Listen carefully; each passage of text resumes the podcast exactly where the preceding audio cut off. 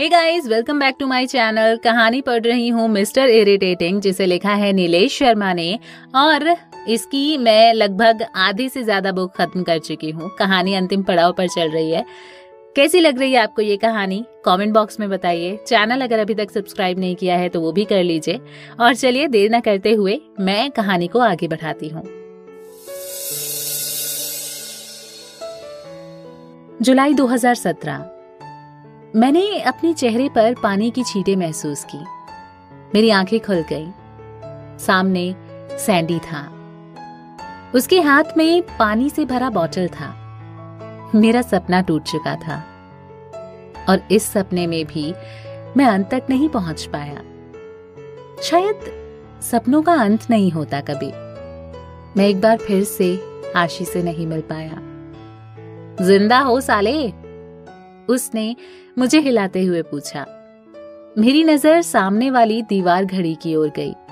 9 PM. मैं पिछले 20 घंटों से सोया था। मुझे ऐसे लग रहा था, मानो मैं सदियों के बाद जागा हूँ। मैंने सैंडी की ओर देखा। वो अभी मुझे अजीब नज़रों से देख रहा था। हम्म ठीक हूँ मैं। मैं बेड से उठकर बैठ गया। मुझे तो लगा दुनिया से निकल लिया तू। वो मेरे बगल में आकर बैठ गया। मेरी निगाह सामने पड़े मेरे फ़ोन पर गई, जो पिछले कई दिनों से बंद पड़ा था। मैंने उसे ऑन करने की कोशिश भी नहीं की। मैंने सैंडी के हाथ से पानी की बोतल को छीन लिया और एक सांस में पूरी बोतल गले के नीचे उतार दी। सैंडी मुझे ऐसे देख रहा था, मानो उसने कोई दैत्य देख लिया हो। मुझे बहुत ज़ोर की भूख लगी थी। हम सिल्वर लाइन अपार्टमेंट के बाहर रोड पर आ गए। यहाँ बहुत शांति थी। ये शांति भी कभी कभी बहुत शोर मचाती है। कॉलेज खुल चुके थे। लोग अपने घरों से छुट्टियाँ बिताकर वापस आ रहे थे। उनके हाथ, उनके भारी भरकम सामानों से भरे पड़े थे। कभी हम भी ऐसे ही अपने घर से आया करते थे। हम लोग कॉम्प्लेक्स में खाना खाने के बाद सड़क के किनारे फुटपाथ पर बैठ गए। सैंडी अपने फ़ोन में बिज़ी था। उसके एक्सीडेंट की वजह से वो अपना एक सेमेस्टर का एग्ज़ाम नहीं दे पाया, जिससे उसकी ईयर बैक लग चुकी थी। लेकिन वो खुश था। मेरी उस गहरी नींद के बाद फिर सब कुछ पहले जैसा होने लगा। मेरे दिमाग में मेरी कहानी फिर से चलने लगी। सैंडी के कहने पर मैंने अपनी अधूरी कहानी को डायरी के पन्नों पर अंकित कर दिया। पर मेरी खुद की कहानी तो अभी बाकी थी। मेरे दिमाग में आशी के साथ बिताए वो आखिरी पल घूम रहे थे। उसने अंतिम वक्त तक मेरा हाथ नहीं छोड़ा था। उसने अपना वादा पूरा किया था। और मैंने क्या किया? मैंने उसे अकेला छोड़ दिया। क्या हुआ तुझे? सैंडी मेरे ख्वाबों को तोड़ते हुए बोला, मेरा सर मेरे हाथ में था। आई मिस हर यार। होता है। उसने इतने कॉन्फिडेंस में बोला जैसे उसे इस बारे में बहुत एक्सपीरियंस हो। यार, मैं टूट चुका हूँ। अमा लूजर शायद मैं आशी के लिए एक सही इंसान नहीं हूँ। वो मुझसे बेटर डिजर्व करती है। मैंने उसे धोखा दिया है। मैंने अपना वादा तोड़ा है। अरे पागल, ऐसा कुछ नहीं है। वो तुझसे बहुत प्यार करती है और तूने उसके अच्छे के लिए ही तो ये सब किया है ना? उसने मेरे कंधे पर हाथ रखा। सब सही हो जाएगा। It's just a bad time और सुन, मैंने पता किया है इंजीनियरिंग सक्सेस के बारे में। मैं चाहता हूँ कि तू ज्वाइन कर ले। रही बात पैसे की तो तू अभी कोचिंग भी पढ़ा सकता है। यहाँ अपार्टमेंट में काफ़ी फैमिलीज़ हैं और उनके बहुत से बच्चे भी हैं। तू पार्ट टाइम पैसे अर्न कर सकता है। शायद सैंडी सही था। हमें हर मोड़ पर मुश्किलें मिलती हैं, लेकिन हमें ज़िंदगी में कभी भी रुकना नहीं चाहिए। हर बीतने वाला दिन एक नया एक्सपीरियंस देता है। और ज़िंदगी की कहानी के अंत तक पहुँचने के लिए हमारी किताबों के पन्ने ऐसे ही तो भरते हैं। मैंने भी अपनी ज़िंदगी में आगे बढ़ने की सोची। कई कंपनियों के दरवाजों के चक्कर लगाते लगाते मैं थक चुका था। मुझे समझ आ चुका था कि कंपनी में जॉब आपकी डिग्री से नहीं, बल्कि सोर्स से मिलती है। मेरी डिग्रियों में उन्हें कोई खास रुचि नहीं थी। हमारे देश की सबसे बड़ी समस्या ये है कि हमारे पास जानकारी तो है, डिग्रियाँ भी हैं, पर हमें हमारी पढ़ाई के अनुसार काम नहीं मिलता। आरक्षण का मुद्दा तो अपने देश में सबसे अनोखा है।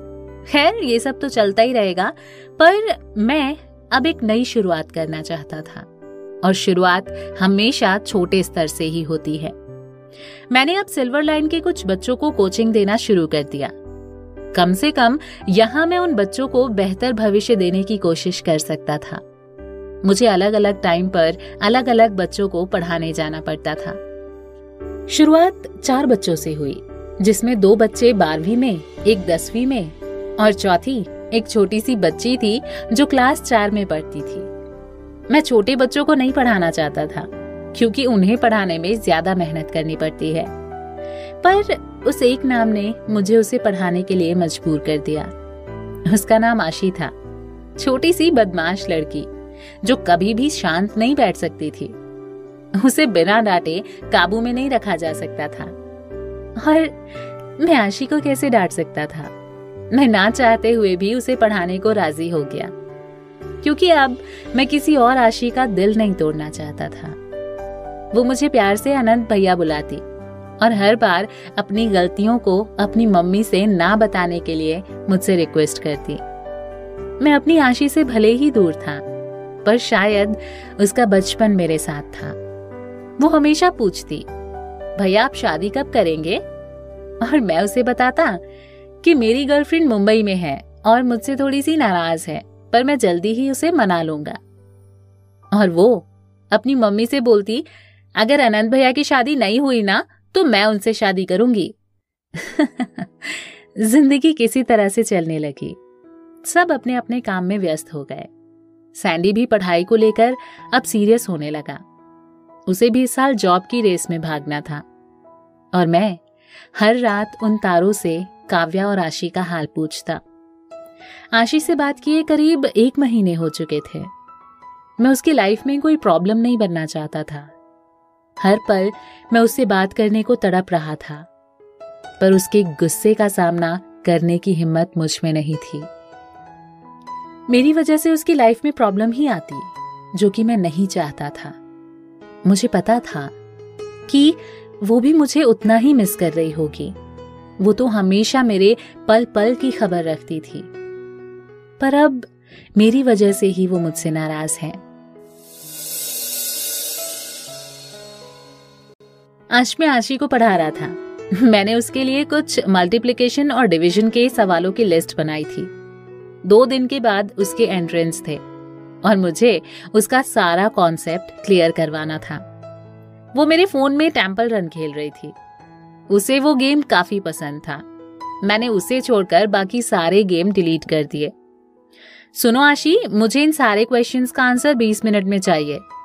मैंने क्वेश्चंस की लिस्ट उसे पकड़ा दी। उसने कोई जवाब नहीं दिया। शायद उसने सुना भी नहीं कि मैंने क्या बोला। आशी बेटा हाँ भैया, बस लास्ट ट्राई वो गेम में बिज़ी थी। मैं उसकी क्लास नोटबुक को चेक करने लगा। आशी पढ़ने में अच्छी थी। वो चीज़ों को बहुत जल्दी समझ लेती। मुझे उसे पढ़ाने में ज़्यादा मेहनत भी नहीं करनी पड़ती थी। भैया! वो चिल्लाई। आपका फ़ोन आ रहा है। उसने गुस्सा होते हुए कहा, क्योंकि फ़ोन आने की वजह से उसका गेम रुक गया था। उसने गुस्से में अपना मुँह फुला लिया। अच्छा ठीक है, फ़ोन काट दो और जल्दी से इन क्वेश्चंस को सॉल्व करो। मैंने उसकी ओर नोटबुक बढ़ाई। पर भैया, इस पर तो मेरा नाम लिखा है। आशी माई लाइफ उसने पढ़ते हुए कहा। क्या? मैंने तुरंत उसके हाथ से अपना फ़ोन छीन लिया। आज महीनों बाद आशी ने मुझे फ़ोन किया। वो अभी मुझे भूली नहीं थी। और मैं तो उसे एक पल के लिए भी नहीं। पर मैं उससे बात कैसे करूँगा? मैं उसके गुस्से का सामना नहीं कर सकता था। क्या मुझे उससे बात करनी चाहिए? अगर मैंने उससे बात की तो फिर मैं अपने काम पर फोकस नहीं कर पाऊँगा। मैंने फ़ोन को बजने दिया। मेरे दिल और दिमाग में फिर से बहस होने लगी। दिल उससे बात करने को कहता और दिमाग उसे भूलने को। मैं कोई डिसीज़न नहीं ले पा रहा था। मेरा फ़ोन लगातार तीसरी बार बचा मेरा हाथ फ़ोन के रेड बटन पर था। मेरे हाथ कांपने लगे। हो सकता है आशी किसी परेशानी में हो। और अगर मैंने फ़ोन नहीं उठाया तो वो किसी मुश्किल में फंस जाएगी तो? खाफिया के साथ ऐसा एक बार हो चुका था। छोटी आशी की नज़र मुझ पर थी। मैंने फ़ोन रिसीव किया। कहा हो तुम, डफर? उसने फ़ोन उठाते ही चिल्लाते हुए कहा। जो हमेशा से उसका पहला सवाल होता था। ऐसा लगा मैंने सदियों बाद उसकी आवाज़ सुनी हो। पर मुझे उसकी इस गुस्से भरी आवाज़ से भी प्यार था। हाय, कैसी हो? अरे वाह, तुम्हें कब से मेरी फ़िक्र होने लगी? उसने व्यंग कसते हुए कहा। अच्छा वो सब मैं बाद में बताऊँगी। पहले ये बताओ कि अभी तुम हो कहाँ? मैं लखनऊ में हूँ। पर क्या हुआ? तुम ठीक तो हो ना? हाँ मैं तुम्हारे बिना बहुत अच्छी हूँ, सच में। मन कर रहा है? वो आगे बोलती हुई रुक गई। पर मुझे जानना था कि उसका मन क्या कर रहा है। अच्छा but I have a surprise for you उसने चहकते हुए कहा। वो बहुत खुश लग रही थी। शायद उस सरप्राइज़ की वजह से। मैं खुश था क्योंकि वो खुश थी। मैं उससे मिलने को तड़प रहा था। तुम लखनऊ आ रही हो क्या? मैंने अंदाज़ा लगाते हुए कहा। ही ही ही डफर मैं नहीं, तुम आ रहे हो। मतलब मतलब मैं अपने जिस चाचा चाची के साथ रहती थी, वो लोग दस दिनों के लिए गोरखपुर गए हैं। तो मैंने पूछा, जबकि उसके कहने का मतलब मुझे साफ़ समझ आ रहा था। तो तुम चाहो तो आ सकते हो, या आने के लिए बहुत लोग हैं? यार प्लीज़ आ जाओ ना। I miss you Anant. यार, पर मेरी कोचिंग है और मुझे घर भी जाना है। मैंने झूठ बोला। एक तरफ़ मैं उससे मिलने के लिए तड़प रहा था और दूसरी तरफ़ मैं नहीं चाहता था कि मेरी वजह से कोई प्रॉब्लम हो। सुनो, मैं जानती हूँ कि ये सब तुम मेरे लिए कर रहे हो और मैं अब जॉब कर तो रही हूँ। बट अब बहुत हो गया यार, मुझे तुमसे मिलना है। I miss you very badly I miss you more than you मैंने कहा। वो हंसने लगी। ओके देन प्रूव इट क्या? क्या मुझे प्रूव करने की ज़रूरत है? सुनो, मैंने कल का तुम्हारा टिकट करा दिया है, तुम्हें मैसेज मिल जाएगा। क्या? पर इतनी जल्दी? और मैं अपना टिकट करा सकता हूँ? मैंने झल्लाते हुए कहा। ठीक है बाबा, आकर मेरे टिकट के पैसे वापस दे देना। Now happy hmm I love you मैंने कहा। छोटी आशी की नज़र अब भी मुझ पर थी। वो ना जाने क्यों गुस्से में लाल पीली होने लगी। तुम एक बार बस सामने तो आ जाओ मेरे, फिर मैं बताती हूँ तुम्हें। आशी की बातों से उसकी तड़प का साफ़ अंदाज़ा लगाया जा सकता था। तुमने मुझे बहुत तड़पाया है एक एक करके बदला लूँगी। चलो अब जल्दी से सामान पैक करो और निकल लो। पर ट्रेन तो कल है ना? उसने रोने का नाटक करते हुए कहा, प्लीज़ जल्दी आ जाओ डफी आई एम वेटिंग। प्यार की तड़प उसके इंतज़ार में ही होता है। आई लव यू मैंने कहा। मैं उसके लिए बार बार इस शब्द को बोलना चाहता था। आई नो माई डफी उसने अदायगी से जवाब दिया। अच्छा मैं बाद में बात करती हूँ, अभी ऑफ़िस में हूँ। बाय उसने फ़ोन रख दिया। तो अब आप उनसे शादी करने जा रहे हो? छोटी आशी ने मेरा फ़ोन रखते ही कहा। वो हमारी बातों को ध्यान से सुन रही थी। उसका मुँह गुस्से से फूला हुआ था। मैंने हँसते हुए उसके गाल खींचे। नहीं, अभी नहीं, मैंने कहा। फाइनली मैं आशी से मिलने जा रहा था। उसे अब मुझसे कोई शिकायत नहीं थी। शायद समय ने उसे सब कुछ सिखा दिया।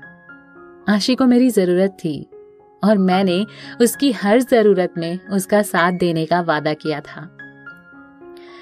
मैं उसे अपनी बाहों में भरकर सारे गिले शिकवे दूर करना चाहता था। वो हमेशा से मेरी थी। और मरते दम तक मेरी ही रहेगी। कितनी भी मुश्किलें मुझे उससे अलग नहीं कर सकती। मैंने सैंडी को सारी बातें बताई। वो बहुत खुश हुआ। उसने इस खुशी में फ्लैट पर एक छोटी सी पार्टी रखी और बियर की कुछ बोतलें भी मंगाई। मैंने रात में ही अपना सारा सामान पैक कर लिया। मेरी ट्रेन अगले दिन थी और कपड़े भी साफ़ नहीं थे, पर मुझे उसकी परवाह नहीं थी। मैंने सैंडी से कुछ पैसे उधार लिए क्योंकि अभी मेरे ट्यूशन के महीने भी पूरे नहीं हुए थे। रात के दो बजे तक पार्टी चली। मेरी आँखों में नींद का नामो निशान नहीं था। इतने दिनों बाद मैं आशी से मिलने वाला था। ये वक्त बहुत मुश्किल से गुजरा था। ना जाने कब आशी के बारे में सोचते हुए सुबह हो गई। तीन बजे मेरी ट्रेन थी और मैं किसी भी कीमत पर लेट नहीं होना चाहता था। मैं आशी को कोई गिफ्ट देना चाहता था। उसे सरप्राइज़ गिफ्ट देना मेरी पहली पसंद जो थी। पर इस बार मैं उसके लिए कुछ और स्पेशल करना चाहता था। मैं उसे अपनी डायरी गिफ्ट करूँगा। मेरे शब्द, मेरा प्यार, सब कुछ उन पन्नों पर अंकित था। मैं उसे बताना चाहता था कि मैं कभी भी उससे दूर नहीं था। वो हमेशा मेरे साथ थी, मेरी किताब के पन्नों में। हाँ मैं उसे अपनी डायरी गिफ्ट करूँगा। मैंने फैसला किया। मैंने अपना बैग चेक किया, पर मेरी डायरी वहाँ नहीं थी। मैंने रूम के हर कोने में उसे ढूंढा, पर वो कहीं नहीं मिली। शायद मेरे किसी स्टूडेंट ने तो नहीं निकाल ली ना, मेरे बैग से? मैंने सबको बारी बारी से कॉल लगाया, पर डायरी के बारे में किसी को कुछ पता नहीं था। मेरे पास बस तीन घंटे बचे थे। मैं पागलों की तरह उसे इधर उधर ढूँढने लगा। यार, एक प्रॉब्लम हो गई है। मैंने सैंडी से कहा, जो पार्टी के हैंगओवर के बाद देर से उठा था। अब ये मत कहना कि तू मुंबई नहीं जा रहा है, उसने गुस्से में कहा। वो अपनी पार्टी को जाया नहीं होने देना चाहता था। नहीं यार, वो बात नहीं है, मुझे मेरी डायरी नहीं मिल रही। कौन सी डायरी? अरे वो ही जिसे मैंने आशी के लिए लिखा था। अबे वो तो मेरे पास है, उसने कहा। क्या? वो तेरे पास है? थैंक गॉड मैंने उसे गले लगा लिया। उसके शरीर से अब भी बियर की बदबू आ रही थी। पर यार, मैंने अभी उसे पूरा पढ़ा नहीं है। हाँ पर तू क्या करेगा पढ़ के? तुझे सब कुछ तो पता ही है। चल अब जल्दी से तैयार हो जा, मैं लेट नहीं होना चाहता। मैंने उसे बाथरूम की ओर धकेला। आशी मुझे बार बार कॉल करके ट्रेन का टाइम बता रही थी। वो नहीं चाहती थी कि मेरी ट्रेन छूटे। हम समय से पहले ही स्टेशन के लिए निकल गए। क्योंकि मैं किसी ट्रैफ़िक में नहीं फंसना चाहता था। हम समय से पहले ही स्टेशन पहुँच गए। सैंडी मुझे स्टेशन तक छोड़कर चला गया। उसने पहुंचकर मुझे फ़ोन करने को कहा और अपना इकलौता वीआईपी नंबर याद करवाया, जो याद करने में काफ़ी आसान था। मुंबई। मैं पहली बार मुंबई जा रहा था, जिसके बारे में कोई आइडिया नहीं था। मैंने ट्रेन के चलने से पहले आशी को मैसेज किया कि ट्रेन लेट है, क्योंकि मैं उसे पहले पहुंचकर सरप्राइज़ देना चाहता था। उसने मुझे अपना पता मैसेज किया। Borivali east, Nirvana tower eight मैंने ट्रेन में अपना खाली समय आशी और मेरे बीच हुए कॉल रिकॉर्डिंग्स को सुनकर बिताया, जिसे मैंने अपने फ़र्स्ट सेमेस्टर से सेव कर रखा था। मुझे अभी याद है जब मैं छुपकर उसकी रिकॉर्डिंग करता। और उसके सामने जाते ही मैं सब कुछ भूल जाता। मैं अपनी सारी हरकतों को सोचकर खुद पर ही हंसने लगता। जितनी बार मैं उसे पढ़ता, उतनी बार मुझे उसे फिर से पढ़ने का मन होता। एक थका देने वाली यात्रा के बाद मैं मुंबई पहुँचने वाला था। ट्रेन अपने निर्धारित समय से पूरे चार घंटे की देरी से थी।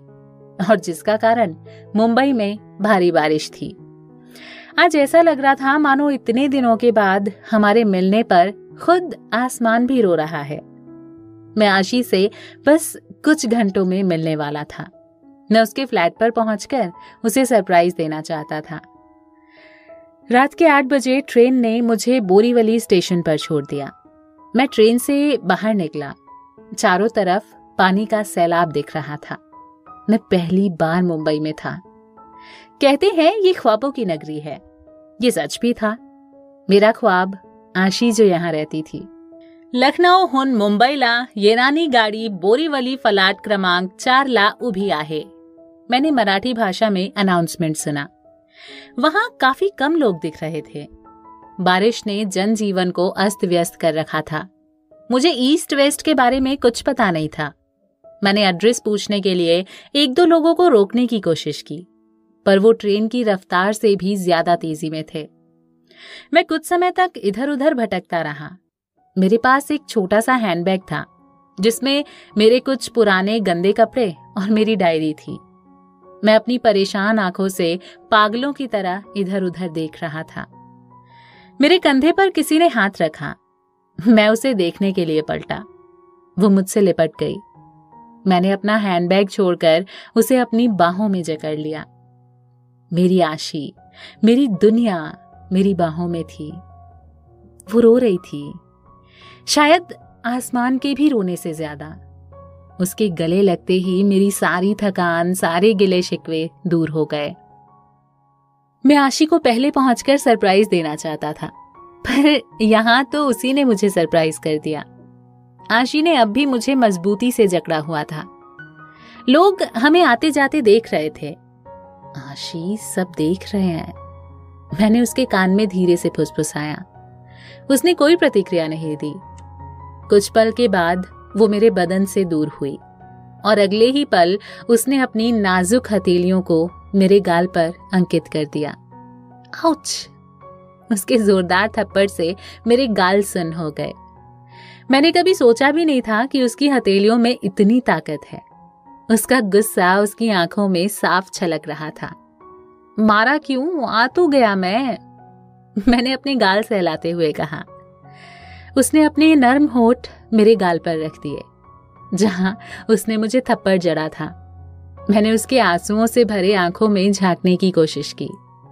हर बार की तरह मैं उसे पहली बार देख रहा था। उसने जाने के लिए ऑटो किया। अब मुझे पता चला कि स्टेशन के एक तरफ़ ईस्ट और दूसरी तरफ़ वेस्ट है। आजी पूरे रास्ते मुझसे झगड़ती रही। उसने मेरे शरीर पर कई बार वार भी किया और मैंने दर्द होने की एक्टिंग की, जैसा प्यार में हर लड़का करता है। सबके सामने डूट बनने वाले लड़के, ना जाने क्यों लड़कियों के हर वार से चोटिल होने का नाटक करते हैं।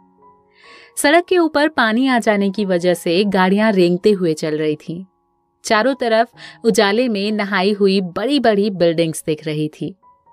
हम एक कड़ी मेहनत के बाद उसके फ्लैट तक पहुँचे। आशी का फ्लैट दूसरे माले पर था। गेट पर मैंने मिस्टर विवेक शर्मा का बोर्ड देखा, जो उसके चाचा जी थे। हम कमरे में दाखिल हुए। कमरा व्यवस्थित ढंग से सजा हुआ था। चारों तरफ़ बलून लगे थे। कमरे में ज़रूरत की कुछ लाइटें जल रही थी। वाओ, नाइस रूम, मैंने कहा। उसने मुझे अनसुना कर दिया। बारिश की वजह से हमारे कपड़े भीग चुके थे, जिसकी वजह से कमरे का फर्श गीला हो रहा था। अब जल्दी जाओ, फ्रेश हो जाओ I have a surprise for you उसने मेरी तरफ़ टॉवल उछाला। मैंने टॉवल के साथ उसका हाथ भी पकड़ लिया। वो सरप्राइज़ तुम अभी भी दे सकती हो। मैंने उसे आँख मारी। वो मुस्कुराते हुए अपने दोनों हाथ मेरे कंधे के पीछे ले गई। हाँ पर अभी तुम्हारे कपड़े से बदबू आ रही है। कहते हुए वो खिलखिलाकर हंस पड़ी। मैंने खुद को सूंघा। हाँ वो सही थी। इतनी लंबी यात्रा के बाद मैं खुद अपने शरीर को नहीं सूंघ सकता था। मैंने अपना बैग सामने पड़े सोफे पर रख दिया। उसने मुझे बाथरूम का रास्ता दिखाया। गेट तक पहुंचाकर उसने मेरा साथ छोड़ दिया। मैं भी बाथरूम का दरवाज़ा खुला छोड़ दिया, ताकि मैं उसे देख सकूँ। और अगर मैं लकी रहा तो वो मुझे अपनी कंपनी दे सके। पर मैं इतना भी लकी नहीं था। मैं एक लंबा शावर लेने के बाद बाहर निकला, पर वहाँ आशी नहीं थी। आशी! मैं चिल्लाया। कोई आवाज़ नहीं आई। आशी! मैं और ज़ोर से चिल्लाया। हाँ जान। बगल वाले कमरे से आवाज़ आई। बस दो मिनट चेंज कर रही हूँ मैं। मैं इस मौके का फ़ायदा उठाना चाहता था। मैंने उसके दरवाजे को खोलने की कोशिश की, पर वो मेरी तरह नहीं थी। उसने अपना दरवाज़ा बंद कर रखा था अंदर से। मैंने अपने बैग से वही पुराने कपड़े पहन लिए। मुझे पता भी नहीं था कि मैंने उसे आखिरी बार कब धुला था। मैं उसके रूम की पड़ताल करने लगा। ये कॉलोनी, एक पांगा कॉलोनी थी। मुंबई में उसके चाचा एक रेस्टोरेंट चलाते थे। आठ साल पहले उन्होंने इस बिज़नेस की शुरुआत की थी और आज वो एक अच्छी पोजीशन पर थे। टू बी का रूम जिसकी कीमत करोड़ों में थी।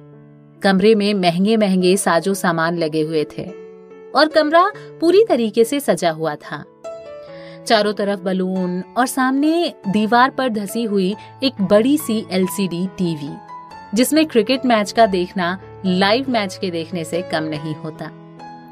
दीवार पर आशी की, उसके चाचा चाची के साथ कुछ तस्वीरें लगी थीं। कमरे के एक तरफ़ सोफा सेट और उसके बीच में ट्रांसपेरेंट टेबल जो पूरा खाली और चमक रहा था। करीब दस मिनट के बाद आशी कमरे से बाहर निकली। उसने एक पर्पल सिल्क नाइटी पहन रखी थी। जिसमें उसके शरीर के उभार साफ़ दिखाई दे रहे थे। वो पहली बार मेरे सामने इन कपड़ों में थी। उसके मुलायम लंबे खुले हुए बाल बहुत ही आकर्षक लग रहे थे। मैं कैसी लग रही हूँ? उसने अपने कपड़ों की तरफ़ इशारा किया। तुम्हें पता है, तुम हमेशा से मेरे लिए दुनिया की खूबसूरत लड़की हो। झूठे, उसने शर्माते हुए कहा। सच में। मैंने उसके माथे को चूम लिया। उसने कमरे के कुछ और उजालों को कम कर दिया। अगर दुनिया में सब एक दूसरे को इतना ही प्यार करते तो हम लाइट बंद करके कितनी एनर्जी को बचा सकते थे। हल्के उजाले में उसका चेहरा और भी खूबसूरत लग रहा था। उसके नर्म गुलाबी होठ मुझे उसे चूमने को मजबूर कर रहे थे। मैंने उसे अपनी ओर खींचा। उसकी आँखें मेरी आँखों में झाँक रही थीं। अभी नहीं। उसने मुझे दूर धकेल दिया। वो मुझे रिझा रही थी, जिसकी वजह से मैं और उसके वश में होता जा रहा था। मैंने दोबारा उसे अपनी ओर खींचा। मेरे होठ उसके गुलाबी होठों के बहुत नज़दीक थे और दोनों हाथ उसके कमर के घुमाव पर। उसकी साँसें मुझे साफ़ सुनाई दे रही थी। मेरी आँखें बंद होने को थी। तुम कुछ भूल रहे हो। उसने धीरे से बोला, क्या? मैंने भौहें मरोड़ी? यस। उसने अपनी एक पतली भौहों को ऊपर उठाते हुए कहा, प्रिकॉशन? मैंने अपना नोटी दिमाग दौड़ाया। नहीं, डफर। वो हंस पड़ी। उसने अपने होठ मेरे कान के पास लाए। हैप्पी बर्थडे जान उसने धीरे से कहा, क्या? ओ शिट आज आठ अगस्त है। मैं अपना बर्थडे कैसे भूल गया? आशी मुझसे दूर हुई। उसने भागकर रिमोट से साउंड को ऑन किया। जो तू मेरा हम दर्द है, सुहाना हर दर्द है, गीत बजने लगा। रात के ठीक बारह बज रहे थे। अलमारी से छानबीन करने के बाद उसने एक बड़ा सा केक निकाला और उसे बीच में रखे टेबल पर सजा दिया। अब मुझे दीवार पर लगे बलून का मतलब समझ में आया। तो इसलिए मुझे उसने आज के दिन यहाँ बुलाया। मैं अपना बर्थडे भूल गया था, लेकिन आशी नहीं। मैंने केक पर अपना नाम पढ़ा। मेरे नाम के साथ माई जान भी लिखा हुआ था। मैं अब भी वहीं खड़े आशी को मेरे लिए सारी तैयारियाँ करते हुए देख रहा था। वो अपने फ़ोन से कुछ तस्वीरें लेने लगी, शायद फेसबुक के लिए। उसने मुझे चाकू पकड़ाया। वो हैप्पी बर्थडे टू यू को बार बार दोहराने लगी। मैंने तेईस नंबर के कैंडल पर एक जोरदार फूक मारी। कैंडल मेरे फूक के तूफ़ान से बुझ गई। आशी ने तालियाँ बजानी शुरू की। मैंने चाकू से जान वाला भाग अलग कर दिया। आई लव यू माई जान उसने मुझे एक बड़ा केक का पार्ट खिलाते हुए कहा। मेरा मुँह एक बार में ही केक से पूरी तरह भर गया। मैं कुछ भी बोलने की हालत में नहीं था। मैं अपना भरा हुआ मुँह बहुत मुश्किल से हिला पा रहा था। Now get ready for your special birthday gift मैं अभी अपने केक को जल्दी से खत्म करने की कोशिशों में जुटा था। उसने अपने गुलाबी होठ मेरे होठों पर रख दिए। मैंने उसे कसकर जकड़ लिया। मेरी आँखें बंद हो गईं। अब मैं सब कुछ भूल चुका था। मेरे मुँह में भरा केक भी अब खत्म होने की कगार पर था, जिसमें आशी का भी अहम योगदान था। हम एक दूसरे में पूरी तरीके से खो गए। मेरा हाथ आशी के सर के पीछे था। ये मेरी लाइफ का अब तक का सबसे बड़ा किस था। मैंने उसके गले पर चुंबनों की बौछार कर दी। उसने मुझे खुद को पूरी तरह सौंप दिया। टेबल पर रखा केक ना जाने कैसे गिर गया। पर हमें अब उसकी ज़रूरत नहीं थी। मैंने उसे कोने में पड़े सोफे पर लिटा दिया। उसने अपनी आँखें बंद कर ली। मैं उसके चेहरे पर अपने होठों के छाप छोड़ने लगा। मेरा हाथ उसके सिल्क सिलवटों के ऊपर दौड़ने लगा। हम एक दूसरे के जिस्म में अपना अपना प्यार ढूँढने लगे। हमने एक दूसरे की महक से अपनी साँसें ली। आई लव यू वो मुश्किल से बोलने की कोशिश कर रही थी। मैंने उसका कोई उत्तर नहीं दिया। उसका हाथ मेरे बालों से होता हुआ मेरे कमर पर आ गया। उसने मुझे रुकने को कहा। इस बार मैंने उसे अनसुना कर दिया। वो मुझे दूर करने की कोशिश करने लगी, पर मैं अपने काबू में नहीं था। उसने मुझे ज़ोर से धक्का दिया। मैं गिरते गिरते बचा। मैं उसके इस अचानक आए बदलाव से हैरान था। एक पल को मुझे लगा कि कहीं उसे दोहरे तो नहीं आते। उसके हाथ में कोई कागज़ का टुकड़ा था। वॉट द हेल ये तो काव्या का लेटर है। जो उसने मुझे लास्ट टाइम भिजवाया था। शायद मेरी पैंट की पिछली पॉकेट में पड़ा था। मैं इतनी बड़ी गलती कैसे कर सकता हूँ? वो लेटर को खोल चुकी थी। मैं उससे दूर हुआ। ये क्या है अनंत? उसने मुझे लेटर को दिखाते हुए कहा। उसकी आँखों में गुस्सा भरा पड़ा था। लेटर मैंने कहा। यह मुझे भी पता है। तुम मुझे धोखा दे रहे हो ना? उसका चेहरा रुआसा था। नहीं, ऐसा कुछ नहीं है जान। मैं तुम्हें सब सच बताने वाला था। मेरा यकीन करो, मैंने इसीलिए हमारी पूरी कहानी पर कब अनंत? सेक्स करने के बाद? उसने मेरी बात खत्म होने से पहले ही कहा। ये क्या कह रही हो? वो फूट कर रोने लगी। तो इसीलिए तुम मुझे इग्नोर कर रहे थे और मेरे फ़ोन का आंसर भी नहीं देते थे? उसने रोते हुए कहा। तुम काव्या से प्यार करते हो ना? प्लीज़ आशी, मेरी बात समझो। वो बस मेरी एक अच्छी फ्रेंड है। मैं अब भी उसे ढूंढ रहा हूँ। क्या? मतलब तुम अभी तक भी उसे भूले नहीं हो? उसने फिर से मेरी बातों का गलत मतलब निकालते हुए कहा। अब मैं जितना मामले को सुलझाने की कोशिश कर रहा था, वो उतना ही पेचीदा होता चला जा रहा था। मैं उसके घुटनों के पास बैठा गिड़गिड़ा रहा था। आशी, मैं तुम्हें सब कुछ बताने वाला था, पर कभी टाइम ही नहीं मिला। या सिचुएशन ही कुछ ऐसी नहीं थी। हम उसके एक्सीडेंट के बाद से फिर कभी नहीं मिले, मैंने उसे समझाते हुए कहा। पर मिलना तो चाहते हो ना, और इसीलिए तुमने ये लेटर अभी तक अपने पास रखा है। उसके गाल आंसुओं से भीग गए। यार, ऐसा कुछ भी नहीं है, मैंने झल्लाते हुए कहा। मैं बस तुमसे प्यार करता हूँ और but I hate you Anant I hate you उसके आँसू रुकने का नाम नहीं ले रहे थे। मैंने उसे समझाने के लिए उसका हाथ थामने की कोशिश की, पर उसने एक झटके में ही उसे दूर कर दिया। डोंट टच मी अनंत मैं तुमसे इतना प्यार करती थी। तुम्हारे बिना मेरा एक एक दिन कैसे गुजरा है? तुम्हें इसकी कोई परवाह नहीं थी। तुम नहीं चाहते थे कि हम साथ में रहें। तभी तुमने मुझे मुंबई आने को कहा। मैं भी कितनी पागल हूँ। I hate you I hate you वो फिर से रोने लगी। काश कोई प्यार नापने की मशीन होती तो मैं उसे बता पाता कि मैं उसे कितना प्यार करता हूँ। वो मेरी कोई बात सुनने को तैयार नहीं थी। यार प्लीज़ समझो, मैं खुद परेशान हूँ। पता नहीं उसका क्या हुआ और कहाँ है, किस हाल में है, कुछ नहीं पता मुझे। मैंने उसे समझाने की एक बार फिर से कोशिश की। और मेरा क्या आनंद? तुम्हारे बगैर मैं इतने दिन कैसे रही तुम्हें कुछ पता भी है? मैं तुमसे बात ही नहीं करना चाहती। प्लीज़ तुम चले जाओ यहाँ से। उसने अपने आंसुओं को पोछते हुए कहा। I don't want to see you face उसने गरजते हुए कहा। प्लीज़ आशी, ऐसा मत करो। मैं तुम्हारे बिना नहीं रह सकता। पर अब मैं तुम्हारे बिना रहना चाहती हूँ। तुमने सच में मेरा विश्वास तोड़ा है। यू ब्रोक माई हार्ट वो फिर से सुबकने लगी। प्लीज़ आशी, मैं मर जाऊँगा।